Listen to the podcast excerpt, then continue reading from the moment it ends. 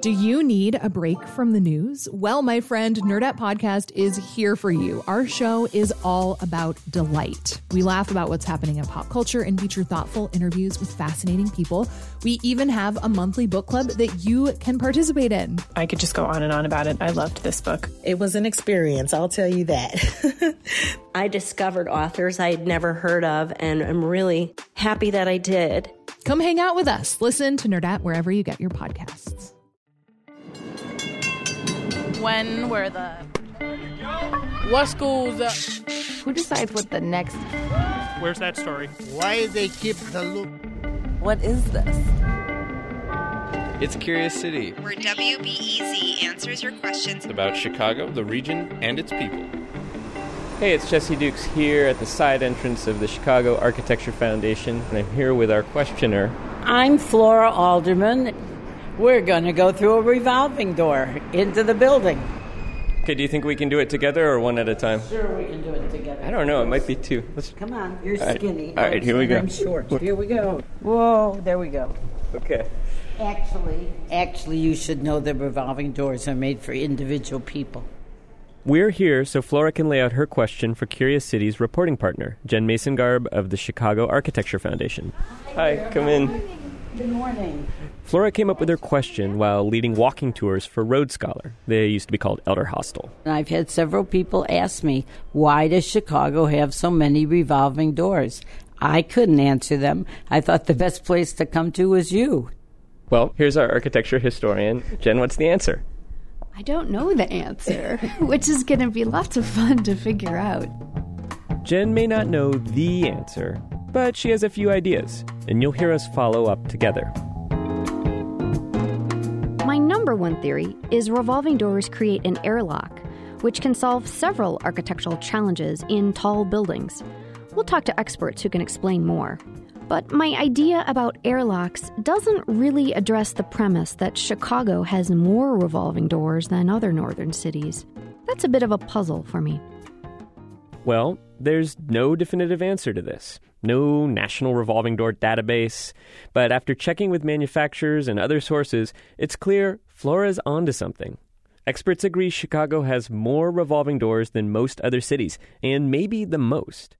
And we have a feeling that the answer to why this is the case might say as much about Chicago as it does revolving doors. A little history. Revolving doors start showing up in Chicago around the turn of the 20th century. They were invented to allow people in crowded areas to easily move in and out of buildings, all while keeping out the dust and the soot that was so common in cities then. But Chicago doesn't have that coal dust anymore. So why do we still have the doors? I think revolving doors find themselves in contemporary cities that have taller buildings. This is Patrick Loughran, an architect at the Chicago firm of Goetsch Partners. They design contemporary high-rise buildings here and all over the world. He says tall buildings flat out need revolving doors. Well, any high-rise building is going to have elevator cores that take people from the bottom all the way up. Those big open tubes create this stack effect where heat and air rises, and it creates the suction at the base of the building. Stack effect. Remember that. Hot air in the building rises and wants to suck cold air through the building's front door. On a cold day, it can actually pull the doors shut, making them hard to open. Sometimes you can even hear the sound of the air passing through. It's almost like a flute, a humming, a whistle noise that comes through. Revolving doors solve this problem. If you imagine a revolving door, even as it spins, there are always at least two sections of the door touching the drum it revolves in. Or, to put it another way, there's always a barrier to stop air passing from the outside to the inside. Loughran has picked out a building where he thinks it'll be tough to open the swing doors. It's 65 stories with a hotel, restaurant, and condos. Lots of elevators, which should mean bad stack effect. Shall we give it a try? Sure. But unfortunately, the doors on that building have a power assist. You just touch them and they swing open. Boring. But just around the corner, I see a restaurant with a clue printed on its swing doors. Please use the revolving door, they say. So I ignore the sign. Oh, yeah.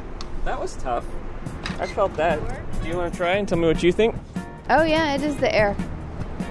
Yeah, and this is maybe a 13-story building. So we found Stack Effect. All right. Stack Effect is only a problem in tall buildings. But when we walk around downtown Chicago, we see plenty of smaller buildings with revolving doors. And we keep seeing that same sign. Please use revolving doors. It makes me wonder about the people who work on first floors in the winter. You may have had the same thought.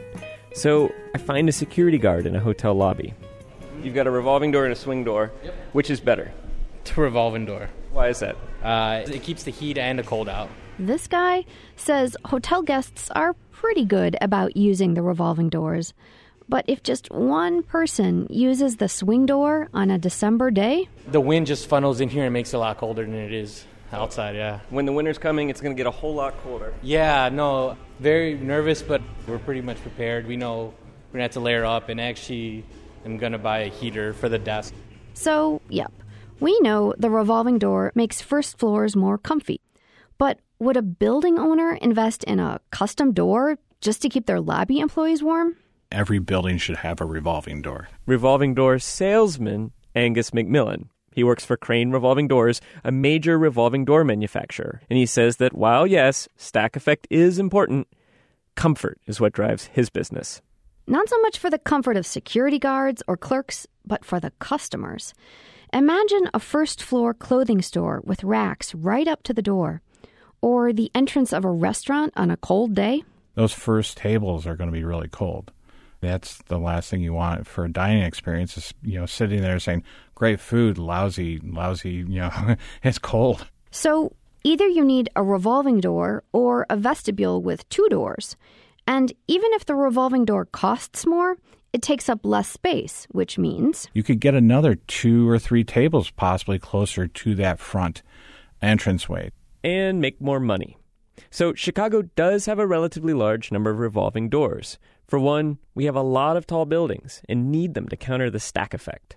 And two, because we have a lot of densely spaced first-floor retail and restaurants. And of course, we get very cold days. Jen, Angus McMillan says they're selling more revolving doors than ever. And modern revolving doors still work the same way they did 120 years ago. Yeah, they still keep out the dust and move people along, and they do all the other things we just mentioned. And we didn't even get into the energy savings. Like you said, revolving door technology hasn't changed much, but the reasons we use them keep changing. I don't see that happen very often in architecture, so that's pretty cool. Flora Alderman thinks it's cool too. She's in Delray, Florida for the winter, where she reports there are no revolving doors. Reporting this week came from me, Jesse Dukes. And me, Jen Masengarb. Thanks to the Chicago Architecture Foundation for loaning us Jen for this story. Support for Curious City comes from the Doris and Howard Conant Fund for Journalism.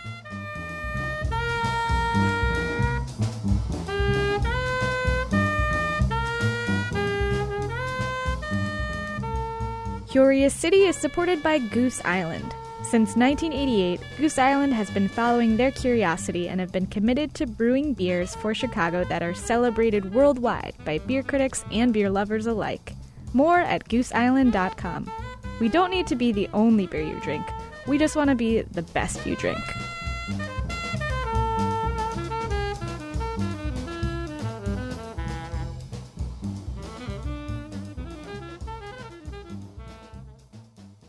Next time on Curious City, thousands of Chicagoans take weekend getaways to Michigan, and traffic back home can be a real bummer. So one woman wonders why there's no ferry boat.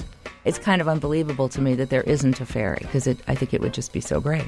We used to have ferries, but sometimes the ride was rough. Which could make this nice little cruise ship a vomit comet. The romantic and sometimes gross story of Chicago's ferries. Coming up next time on WBEZ's Curious City.